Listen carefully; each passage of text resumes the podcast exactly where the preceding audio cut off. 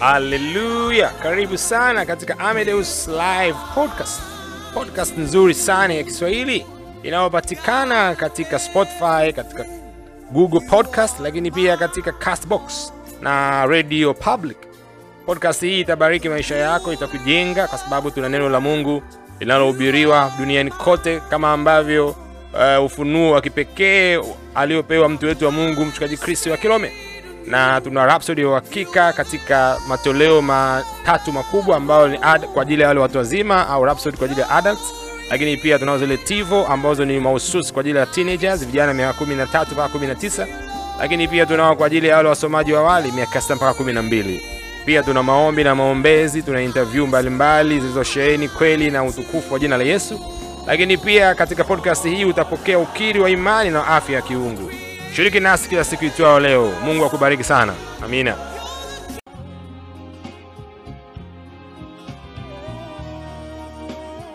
Haleluya! Karibu tena katika siku nyingine njema na ya kipekee, wakati mzuri kabisa wa kujifunza neno la Mungu kutoka katika Rhapsody ya uhakika, toleo lilo la teenagers Tivo. Mm, leo ni siku ya Jumamosi tarehe 27 Januari 2024 mwaka wetu wa ukombozi na tuna neno zuri kabisa kutoka kwa mtu wetu wa Mungu mchungaji Kristo akilome PhD ambao linasema uwe na nidhamu ya neno, lijaze ndani yako neno la Mungu. Wow, eh?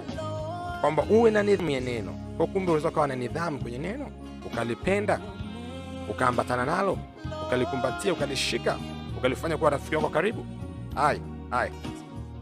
Andiko la ufunguzi ni katika kitabu cha Mithali sura ya 22 sura ya 15, tafsiri ile Amplified Bible Classic inasema, upumbavu umefungwa ndani ya moyo wa mtoto, bali fimbo ya nidhamu itaufukuzia mbali. Oh, upumbavu umefungwa ndani ya moyo wa mtoto, bali ile fimbo ya nidhamu itaufukuzia mbali. Ay, ay, ay, ay, ay. Kwa hiyo kuna fimbo ya nidhamu mtumishi, sio lazima ile fimbo ya mbao au ya mti. Unaweza kuna fimbo ya neno ukaitumia na ikafukuzia ule, ule, ule upumbavu mbali na wewe kabisa, na ukawa huru mbali na upumbavu wa yoyote.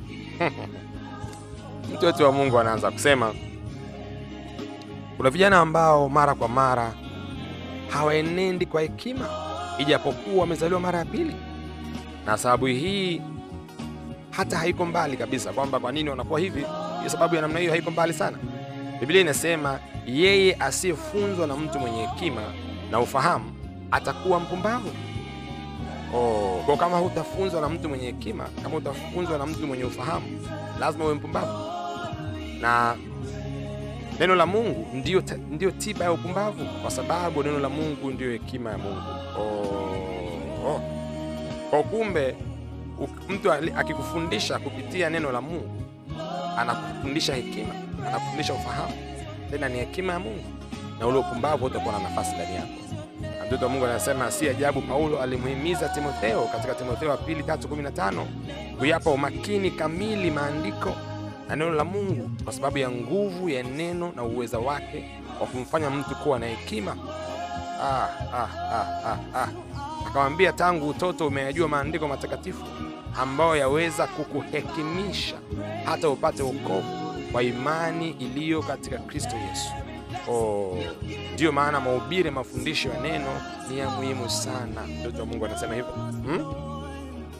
Kwa hiyo uh, Paulo hapa anamwambia Timotheo kwamba kupitia yale maandiko ambayo amejifunza kuanzia akiwa mtoto yamemhekimisha, amemfanya kuwa na hekima, kuwa na busara, kuwa muungwana hmm? kuwa na ufahamu sahihi, na sahihi zaidi sana yamemfanya apate wokovu kupitia imani katika Kristo Yesu. Kwa vile vile na wewe ambaye ni teenager leo, ukijifunza neno la Mungu aliweka ndani ya moyo wako kwa bidii, kwa kasi, haya ndio yatakuwa matokeo yako. Hii tivu ambayo tunakuletea kila siku imesheheni kweli hii ya neno la Mungu, imesheheni maarifa, imesheheni ufunuo usiokuwa wa kawaida wa kujenga wewe na kukupa urithi wako ndani ya Kristo Yesu. Mtu hmm. wa Mungu anasema kamwe usiruhusu nene li, liwe kawaida kwako, usichukulie kimazoea nyakati zako za kujifunza na kulitafakari neno la Mungu. Neno ndicho Mungu anachotuma kuijenga nafsi yako, kuunda tabia yako na kuumba mwenendo wako na kuichonga njia ya maisha yako ili ufike katika ile hatma yako au mustakabali wako wa kiungu. Oh, umesikia hili? Kwa neno la Mungu ndio linalochonga njia yako, ndio linaloumba mwenendo wako, linalounda tabia yako, linalojenga nafsi yako. Hmm. Nakumbuka unayo hatma yako ndani ya Mungu, hatma ya kiungu eh? A divine destiny, mustakabali wa kiungu.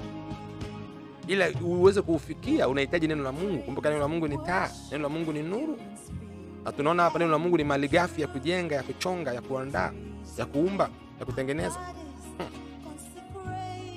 Ndio Mungu anasema neno la Mungu uh, kulichukua na kuliweka ndani yako ni muhimu sana kuliko hewa unayovuta. Ah, hii ni nzito, hii ni nzito mno, lazima turudie. Neno la Mungu kulichukua na kuliweka ndani yako ni muhimu kuliko hewa unayovuta. Umesikia hiyo? Ayayay, kwa kumbe neno la Mungu ni, ni real, ni hai, yani ni halisi, ni something ambacho kinagusika, kinashikika, ni kitu cha kuonekana, is a substance. Kwa wale ambao wanasoma uh, eh, usayansi oh, maana ni kitu ambacho kitakashikika. Ayayayaya. Na mtoto wa Mungu anasema kama ukiacha kuliingiza neno la Mungu ndani yako, utajikuta ukienenda kinyume na makusudi ya Mungu. Kama unataka maisha yako yawe na uwiano, yaliyojaa ubora, neema, utukufu, neno la Mungu ndio funguo. Oh, kwamba maisha yako yawe na balance eh? kwenye kila eneo, sio kwamba una akili sana darasani lakini unaumwa kila siku hmm? Una afya njema lakini wewe ni mbumbumbu eh? Ni mrefu masculine kila kitu lakini hu- huelewi chochote darasani unavyofundishwa. Una elimu nzuri darasani, una afya njema, lakini una tabia mbaya. Hapana, hiyo sio, hamna uwiano hapo kwenye maisha. Kwa hiyo neno la Mungu litakupa balance, uwiano kwenye kila kitu. Utakuwa bora kwenye kila eneo, utakuwa bora kwenye kila idara, kwenye tabia, kwenye mwenendo, kwenye usafi, kwenye nidhamu, kwenye elimu na maarifa darasani, kwenye uelewa, kwenye afya yako. Kila eneo litakuwa bora. Kwa nini? Kwa sababu na neno la Mungu ndani yako. Neno la Mungu ni jibu la kila kitu. Na mtoto wa Mungu anasema, ukirejelea katika Ayubu sura ya 23 mstari wa 12 inasema, nimeyathamini maneno ya kinywa chake kuliko chakula changu cha kila siku. Ah, huyu ni Ayubu, mtu aliyekuwa mwenye haki na tajiri katika mashariki yote, miaka hiyo mingi zaidi hata elfu nne iliyopita lakini alijua hili kitu, hichi kitu na akakisema kwamba nimeyathamini maneno ya kinywa cha Mungu kuliko chakula changu cha kila siku. Na mtoto wa Mungu anasema kama tu vile ambavyo chakula ni muhimu kwa ukuaji wa maendeleo ya mwili wanyama, pia roho yako lazima uilishe neno kila siku. Ukisoma Wakolosai sura tatu mstari wa 16 inasema neno la Mungu nalikae kwa wingi ndani yenu. Lazima likae hili neno halikai tu lenyewe, lazima ufanye juhudi ya kulifanya likae ndani yako. Na mtoto wa Mungu anasema jijaze kote neno, kila mahali. Fikiri kupitia neno, jizoweze kufikiri kupitia neno tu. Sio tu utampendeza Mungu, bali pia maisha yako yatajaa utukufu wake wakati wote. Oh. oh. wekeza kwenye neno la Mungu, stadi, jifunze, lijaze kwa wingi kila siku.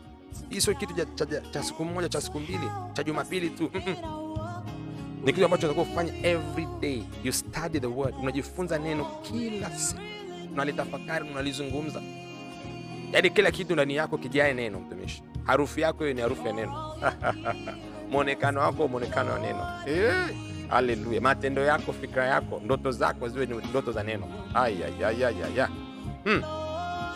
Mtoto wa Mungu anasema nenda zaidi ndani kwa kusoma mistari ifuatayo eh, kitabu cha Yoshua sura ya kwanza mstari wa nane tafsiri ya Amplified Bible Classic, au Matendo ya Mitume uh, sura ya 20 mstari wa 32 na pia waraka wa kwanza wa Timotheo sura ya 4 mstari wa 15. Ah, hii itakuwa nzuri sana nzuri sana ukisoma hii mstari na kuitafakari. Ufanye uh, matamshi haya ya ushindi na utukufu pamoja. Sema, ninaongozwa na Roho na kutawaliwa na neno, ninaona kupitia neno ninaelewa kwa neno na kuifanya akili yangu upya kwa neno. Oh, nimetiwa utamaduni mpya kwa neno kwa ajili ya maisha ya ufalme. Neno la Mungu huyaongoza maadili yangu, huyaongoza mawazo yangu, huyaongoza maoni yangu, huongoza chaguzi zangu na huongoza maamuzi yangu. Ayayayaya, Mungu asifiwe, haleluya!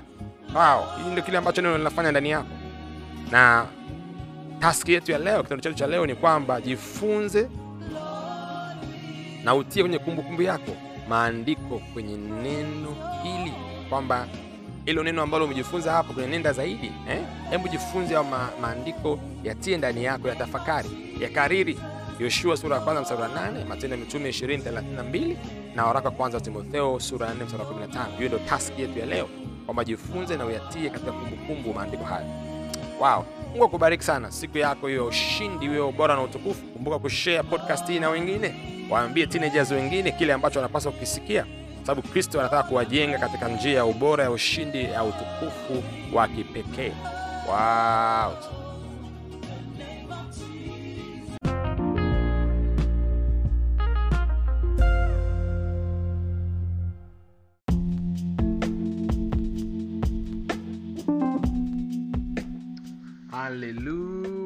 Karibu tena katika siku nyingine njema na ya kipekee, wakati mzuri kabisa wa ukiri wa afya ya kiungu. Kumbuka uzima na mauti vipo katika nguvu ya kinywa, na sisi kwa sababu ni wana wa nuru tumechagua uzima wala sio mauti. kwao tunazungumza uzima, tunatamka uzima, tunaongea uzima, tunakiri uzima, tunaungama uzima, na uzima unakuwa ni halisia zetu ndio experience yetu, ndio uzoefu wetu wa kila siku, masaa 24 siku saba za wiki, mwezi mzima, mwaka mzima, tunatembea kwenye afya ya kiungu. Magonjwa, maradhi, udhaifu havina nafasi kwenye miili yetu wala miili ya wapendo wetu. kusema usema maneno haya pamoja na mimi leo, na uzima huu utakuwa udhihirisho wako, hmm? utakuwa experience yako, utakuwa uzoefu wako kila siku. Haijalishi umeambiwa nini na daktari haijalishi wamesema hicho kitu hakiwezekani, wewe utatumia madawa mpaka siku unaondoka hapa duniani. Naomba nikuletee habari njema mtumishi, kwamba Yesu Kristo ni yeye yule jana, leo na hata milele. Kama aliponya wakati ule akiwa hapa duniani, alipokuwa akitembea katika namna ya mwili, kabla ya kufa, kabla ya kufufuka na kupaa kwenda mbinguni, anaweza kuponya leo hii, saa hii, wakati huu, ukimwamini, kwa sababu yeye yu hai milele yote kama alilishinda kaburi akashinda na kuzimu akainuka akafufuka na watu wakamwona na zaidi sana akapaa mbele za watu wote wakamwona. Kwa nini wewe usiwe mzima? Kwa nini wewe usiwe na afya? Kwa nini wewe usiinuke na ukatembea hata kama hali yako imekuwa mbaya namna gani? Nini ambacho kinaweza kuwa kibaya zaidi ya mauti yake pale msalabani? Na kuzikwa na kushuka kuzimu kukaa siku tatu? Hmm? oh, sema maneno haya pamoja na mimi. Sema yesu alifufuka. Sema, sema yesu alikufa na kufufuka niweze kufurahia manufaa ya uzima mpya ndani ya kristo. Ninaenenda kila siku kwa ufahamu wa uungu wangu ndani ya kristo. Kwamba uko ndani ya kristo kuna ufahamu wa uungu. Hmm? kwamba huyo sio wa kawaida. Huyu ni mwana wa mungu. Asili yake na nguvu yake kwa ndani yako. Sema ninakataa kuruhusu magonjwa na maradhi ya uharibu mwili wangu ninaishi maisha ya furaha na tija. Niko na afya njema. Niko na afya endelevu. Kila siku. Mwili wangu umetakaswa na kuponywa. Kutoka katika utosi wa kichwa changu mpaka katika unyawa miguu yangu. Hakuna pepo la udhaifu wala maradhi wala magonjwa wala upofu wala uziwi wala ububu ambao weza likakaa ndani yangu. Katika jina la yesu kristo aliye hai. Mimi niko huru mbali na kila changamoto za maradhi magonjwa na udhaifu. Mwili wangu ni hekalu la roho mtakatifu. Nimetakaswa katika jina la yesu. Nimesafishwa kwa nguvu iliyoko ndani ya jina la yesu. Nimewekwa huru kabisa kila mfupa wa mwili wangu umesafishwa umetakaswa umeponywa umehuishwa katika jina la yesu. Kama ulikuwa na kidonda ambacho hakikauki hakiponi weka mkono juu ya kile kidonda sasa hivi katika jina la yesu kristo. Nasema maneno haya pamoja na mimi. Sema wewe roho mchafu ulikuwa unasababisha kidonda hichi kisipone kuanzia sasa toka katika jina la yesu. Achia mwili huu. Achia eneo hili naamuru uzima. Uchipuke sasa katika mfupa wako katika nyama zako na ngozi zote na misuli yote na mishipa yote katika jina la yesu. Naamuru hicho kidonda kikauke kuanzia leo hii katika jina la yesu kristo. Kiwe safi kipone kabisa kifunge kabisa kuanzia saa hii. Katika jina la yesu kristo aliye hai. Oh, na uwe na ushuhuda wako. Uweze kutembea tena. Uweze kunyoosha mkono tena. Uweze kutumia hicho kiungo chako tena vizuri. Kuanzia leo hii katika jina la yesu kristo. Oh, haleluya. Mpe bwana sifa na utukufu. Maana uponyaji wake ni dhahiri na hakika na jambo hili limetukia na limekuwa dhahiri kwako. Na tupe ushuhuda wako wa kile ambacho bwana amesema. Usimnyime bwana utukufu kwa baraka yake njema ambayo inadhihirika kwako kila siku kwao tuambie kile ambacho bwana ametenda kupitia ukiri huu wa afya ya kiungu na tutamshangilia bwana pamoja na wewe. Tutalitukuza jina lake pamoja na wewe. Na tutawaambia wengi kuhusiana na kile ambacho yesu kristo bado anakitenda kwa sababu yeye ni bwana na mwokozi milele yote. Siku yako iwe njema na ushindi katika jina la yesu kristo. Amina